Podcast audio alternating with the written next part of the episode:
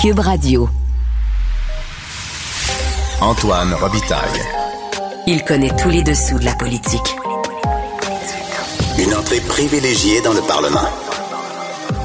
Là-haut sur la colline. Antoine Robitaille. Bon mardi à tous. Aujourd'hui à l'émission, Dave Noël nous présente ses actualités de l'histoire. Il rappelle les débats autour du traité de Murray, document selon lui douteux qui refait surface à l'occasion.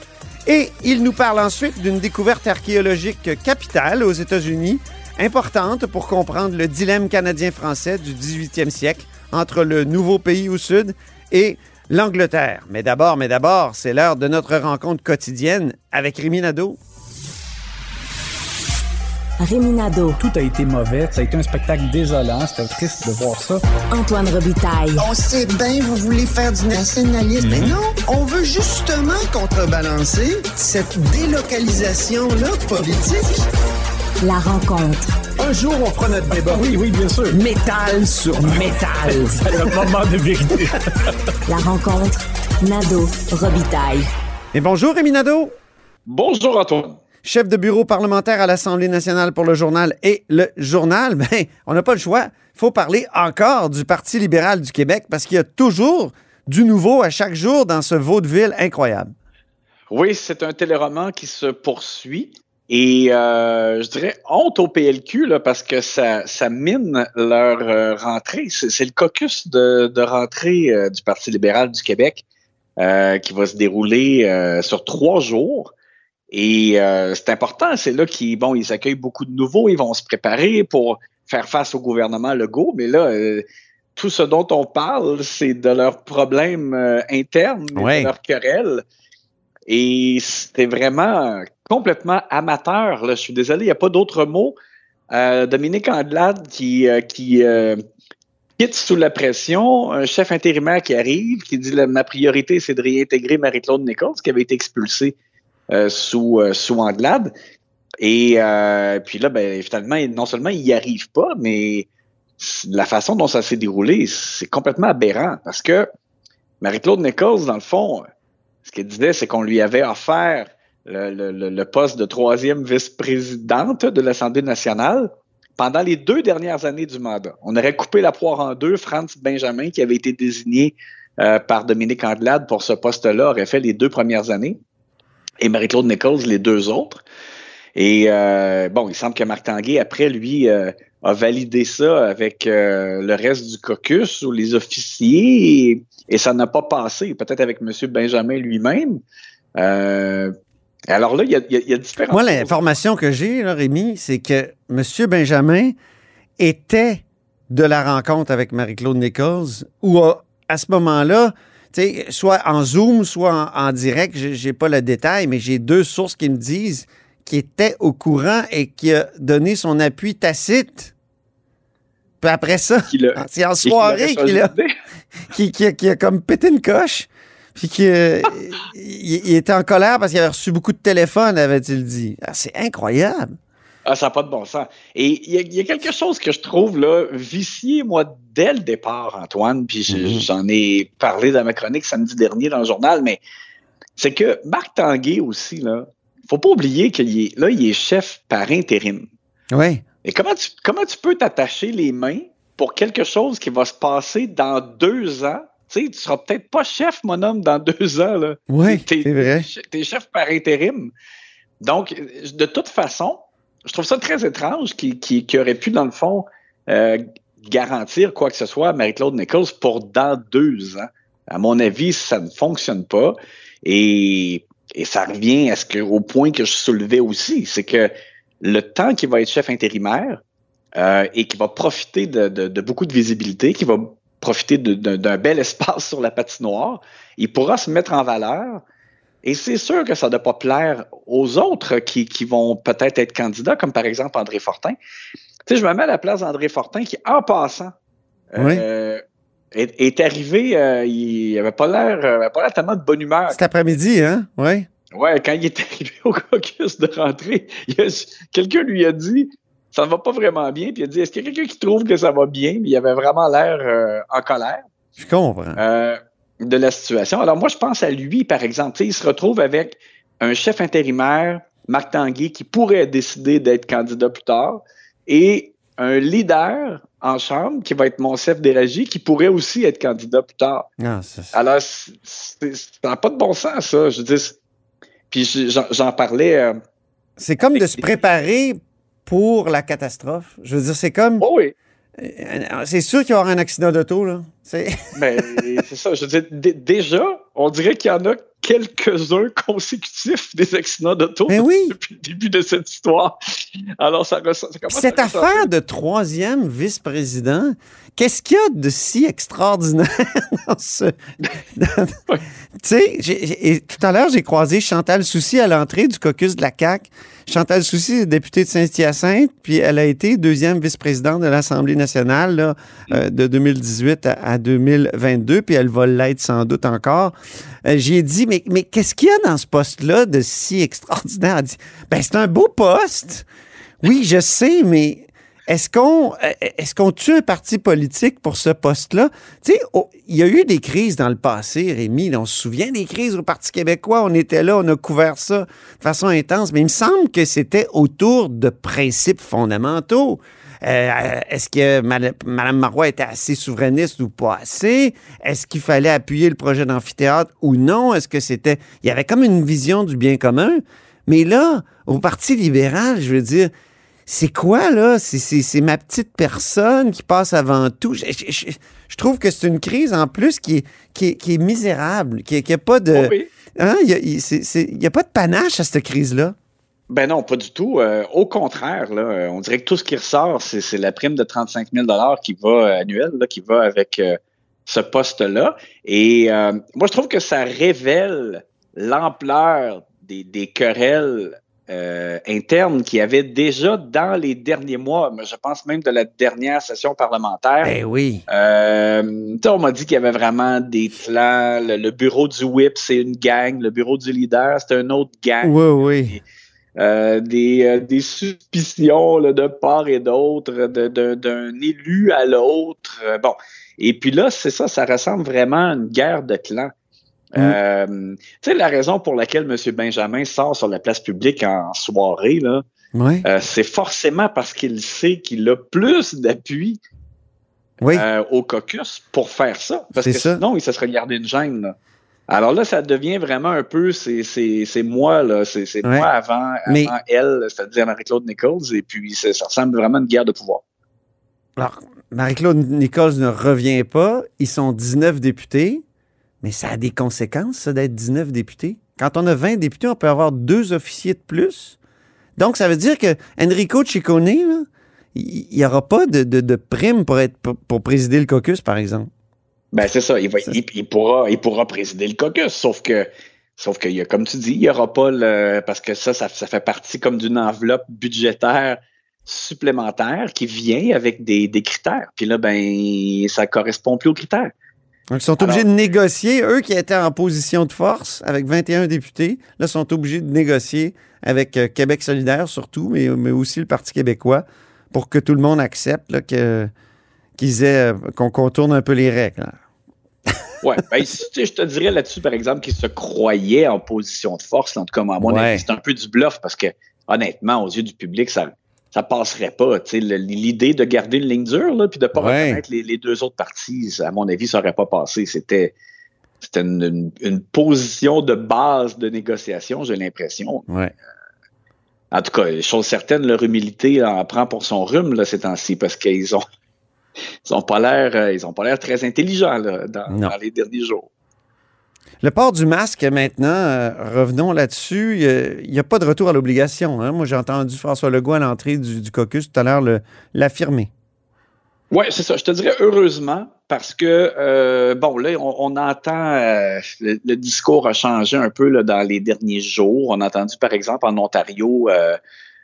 c'est hier, en fait, si ma mémoire est fidèle, où le médecin responsable, là-bas, ils appellent ça le médecin hygiéniste en Ontario, qui recommandait le port du masque dans les lieux publics en raison d'une recrudescence. C'est comme un mélange, là. C'est pas seulement la COVID, mais l'apparition de virus respiratoires qui reviennent plus fort probablement.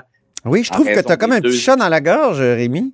Puis moi, oui, j'ai un reste de chat dans la gorge de ma grippe. Je veux dire, on est en train d'incarner notre sujet. C'est ça, exactement. C'est peut-être annonciateur de mauvaises nouvelles. Mais bref, c'est ça, il y a une combinaison. On dit que les personnes plus vulnérables, les jeunes enfants, les personnes vraiment plus âgées ou des personnes plus à risque, sont un peu plus menacées par cette recrudescence-là. On voit aussi chez nous au Québec, le Collège des médecins aussi a fait une sortie en parlant des urgences pédiatriques notamment, mais des urgences de façon générale qui sont très, très occupées et qui semblent un peu mettre une pression. La santé publique de Montréal aussi, Mylène Drouin a parlé qu'à son avis, là, les gens devraient reprendre un réflexe là, de porter le masque dans certains moments, dans des lieux publics plus fermés, mais au moins, Monsieur Legault, à l'entrée du caucus, il a parlé très, très brièvement aux représentants des médias, mais au moins pour signaler ça, qu'il n'y aurait pas d'obligation. Monsieur Dubé, le ministre de la Santé, parle à la santé publique en fin de journée. On pense qu'il y aura un point de presse de la santé publique peut-être demain, ça leur arrive là, de faire le point, mais il ne faut pas s'attendre donc, parce que les gens commençaient un peu à froncer les sourcils et à dire est-ce qu'on va retourner à une obligation?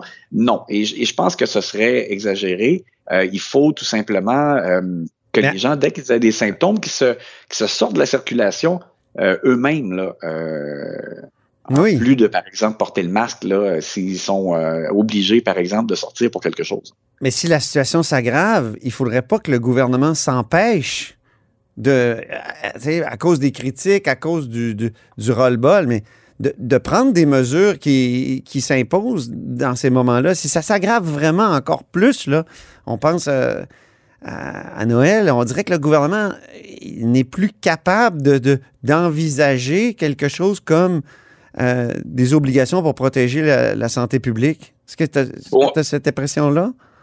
Oui, j'ai un peu cette impression-là, mais je le comprends aussi. Je pense que les gens, en tout cas, je suis certaine, c'est qu'il ne faut pas y aller trop rapidement. Comme tu dis, si d'aventure, là, vraiment, la situation s'aggravait, bon, peut-être, mais je pense que le gouvernement Legault fait bien de pas agir trop prématurément, parce que je ne suis pas sûr que les gens suivraient non plus. Ouais, t'as raison. Donc, il va falloir vraiment que ce soit clairement démontré qu'on est arrivé là que la situation, la gravité de la situation commande ça, mais je pense qu'on n'y est pas encore. Soulignons en terminant que la CAQ a 90 députés et fait un petit caucus de quelques heures, une après-midi, alors que le Parti libéral va être 3 jours en caucus, en tout cas. Oui, c'est parce que les autres, ils ont beaucoup de choses à démêler. Hey, merci beaucoup, Rémi, puis porte-toi bien, surtout. Oh, j'espère qu'on va se reparler demain. Bien sûr. Salut. À demain. Vous écoutez Là-haut sur la colline. C'est mardi, jour des actualités de l'histoire. Les actualités de l'histoire. Avec Dave Noël et Antoine Robitaille. Et bonjour Dave Noël. Bonjour Antoine. Dave Noël, c'est notre chroniqueur d'histoire et accessoirement journaliste au Devoir, entre autres auteur de Mon calme général américain. Il est avec nous tous les mardis parce que l'histoire et le passé sont toujours d'actualité en politique. On a 2 sujets aujourd'hui. Dave, d'abord, tu veux revenir sur le traité de Murray. C'est un document douteux, selon plusieurs, mais qui refait surface à l'occasion. Oui, entre autres, cette semaine, à l'émission Classée inexposable à ma TV. C'est une émission dans laquelle on visite des centres d'archives et on ressort des pièces intéressantes. Et cette semaine, les animateurs allaient à Wendake, donc le village Huron près de Québec. Et à ce moment-là, on a parlé du traité de Murray. Et on va d'ailleurs entendre un extrait. C'est M. Jean-Philippe Thivierge, qui est un agent de recherche pour la nation Huron, donc qui explique un peu le contexte. Le village définitif qui sera Wendake en 1697 et qui est toujours le lieu de notre communauté. Elles ont poursuivi leur chemin fièrement tout au long du 18e siècle jusqu'à la conquête, en s'adaptant sur le plan politique et en jouant un rôle majeur, un rôle central dans la vallée du Saint-Laurent, auprès des Français, entre autres, et ensuite sous les Anglais. Sous les Anglais, le moment majeur sera la ratification du traité Huron-Britannique en 1760, c'est-à-dire au moment de la juste un peu avant la capitulation de Montréal qui aura lieu quelques jours après, et signalons que la guerre de la conquête et Wendat se sont battus à la grandeur du territoire jusque aux États-Unis actuels, comme l'Ohio, par exemple. On entendait Jean-Philippe Thivierge, qui est un agent de recherche pour la nation Huron-Wendat, et c'était à ma TV, donc, la semaine passée. Oui, donc, c'est le dernier épisode disponible. On peut l'écouter en ligne aussi. En fait, ce qu'il raconte, c'est un épisode de la toute fin de la guerre de la conquête. On est le 6 septembre 1760, à 2 jours de la capitulation de Montréal. Montréal, c'est la dernière place forte de la Nouvelle-France qui reste debout à ce moment-là. Les armées françaises se replient vers la ville et tout le monde est conscient que la ville va capituler parce que l'armée britannique est très, très puissante. Et les Hurons, eux, ont suivi l'armée française, sont partis de Québec et ont suivi l'armée française jusqu'à Montréal. Et donc, le 6 septembre 1760, les Hurons se retrouvent un peu coincés entre deux feux, si on veut. Eux, ils veulent faire leur paix parce qu'ils savent très bien que c'est terminé.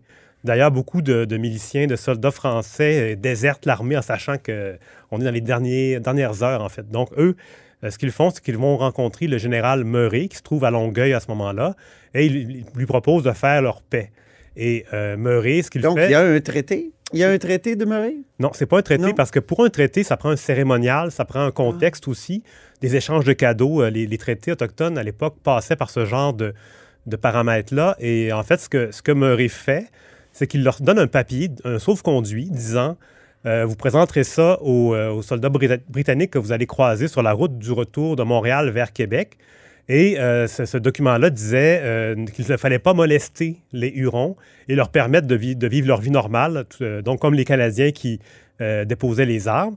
Et donc, c'est vraiment ce qu'on appelle un sauf-conduit. Et pendant longtemps, on appelait ça un certificat de protection. Donc, c'est tout simplement ça. C'est un document qu'on présente comme un passeport pour leur permettre de retourner à Québec sans problème, sans qu'ils soient attaqués, parce que la guerre est toujours en cours. Là, Montréal n'a toujours pas capitulé.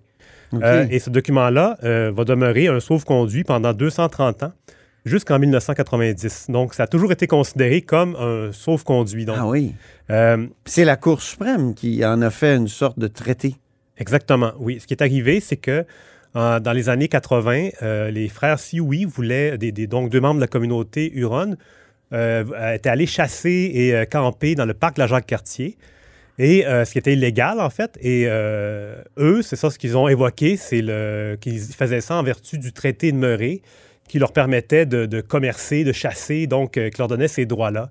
Et donc, ça s'est retrouvé en cours, et ça a monté jusqu'à la Cour suprême, qui a rendu son jugement en 1990.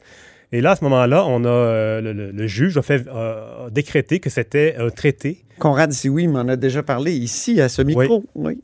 Et là, en plus, ce que la Cour, ce qui est intéressant, c'est qu'ils n'ont même pas utilisé le document original. Ah non? En fait, ils ont pris une copie de 1824 qui avait été présentée au Parlement du Bas-Canada par les Hurons de l'époque. Okay. Et cette copie-là, il manque des mots importants.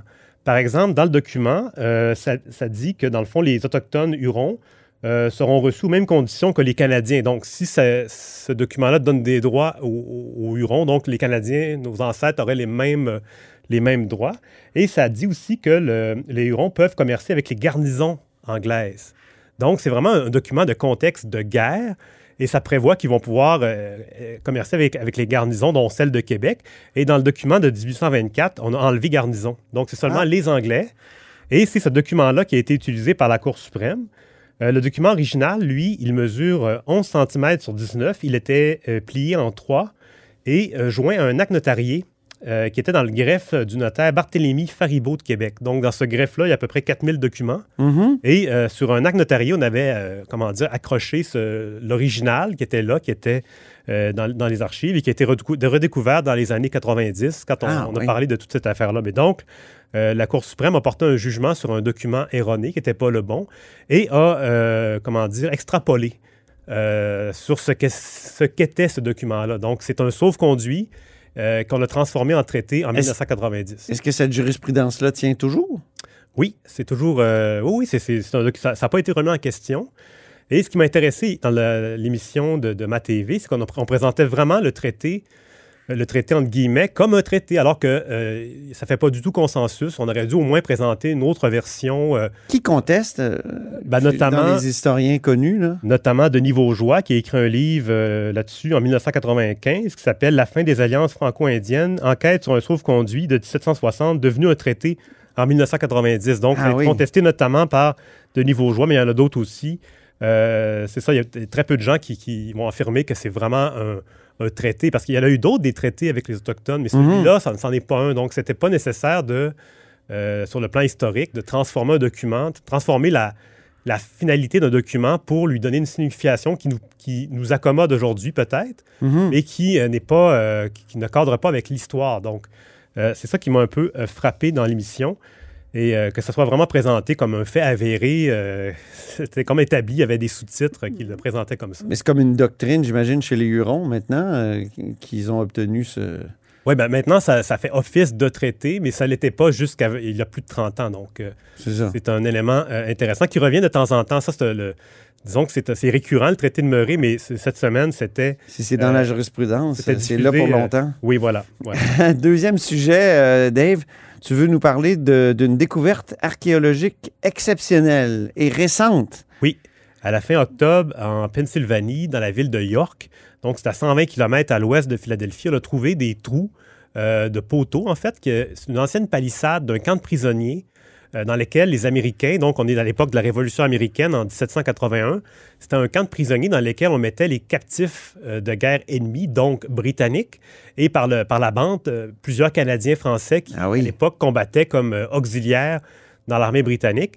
Et on a même des... Les premiers franco-américains. Oui, un peu forcé. De force. Un peu de force. On est à 600 km au sud de ce qui était la province de Québec à l'époque, qui portait déjà ce nom-là. Ouais. Et dans le cas présent, c'est des Canadiens qui avaient été capturés à la bataille de Saratoga de 1777, dans laquelle le général Burgoyne avait capitulé avec toute sa troupe. Et c'est cette bataille-là, d'ailleurs, qui va amener la France de Louis XVI à considérer que les Américains sont assez forts pour... qu'on signe un traité d'alliance avec eux. Et c'est cette bataille-là qui va amener la France dans la guerre et qui va permettre aux Américains de gagner la guerre. Et ce qui est intéressant, c'est que donc les Canadiens qui sont capturés là-bas sont amenés à York, dans le camp de prisonniers. Et parmi les geôliers qui vont garder le camp, on retrouve d'autres Canadiens français qui appartenaient à un régiment de l'armée continentale américaine qui avait été levé en 1776 quand les Américains ont envahi le Québec, donc, et occupé Montréal et même tenté une grande attaque contre Québec.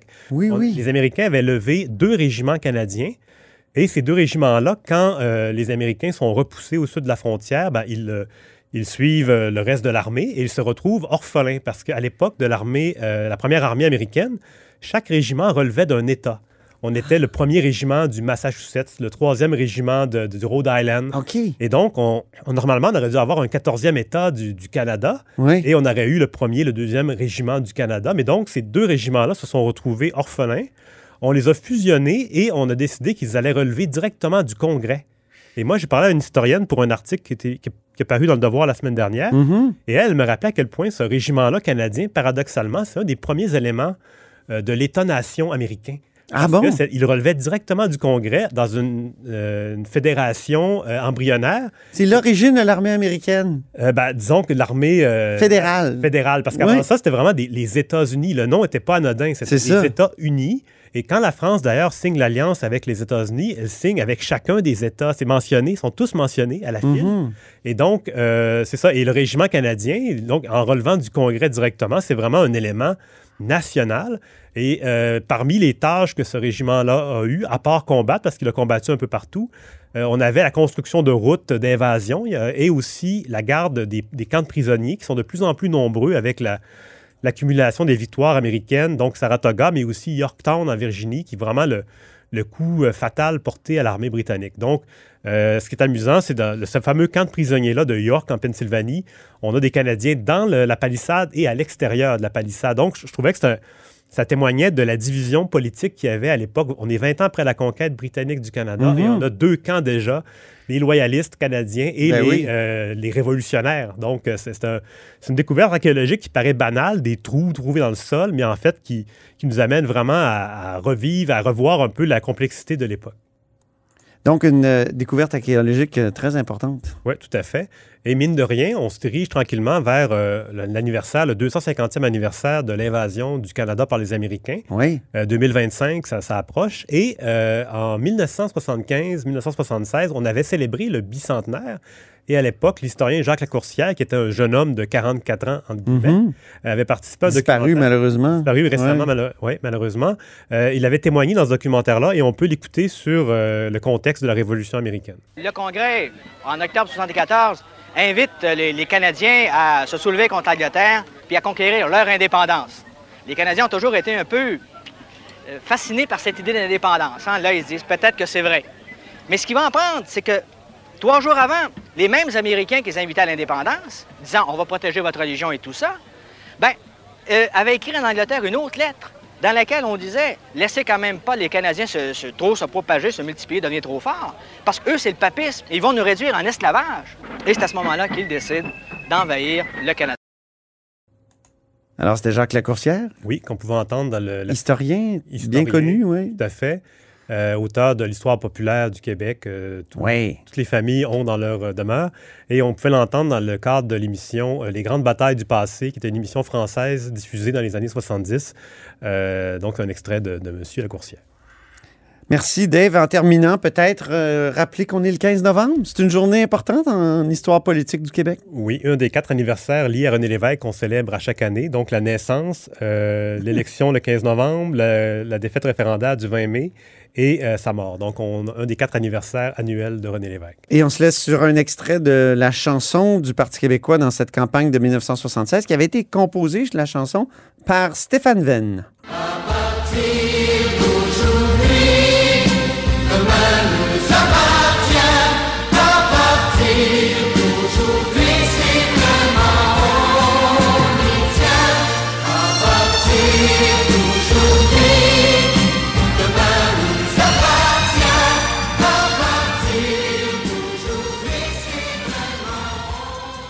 Et c'est ainsi que se termine La Haut sur la colline en ce mardi. Merci beaucoup d'avoir été des nôtres. N'hésitez surtout pas à diffuser vos segments préférés sur vos réseaux. Ça, c'est la fonction partage. Et je vous dis à demain.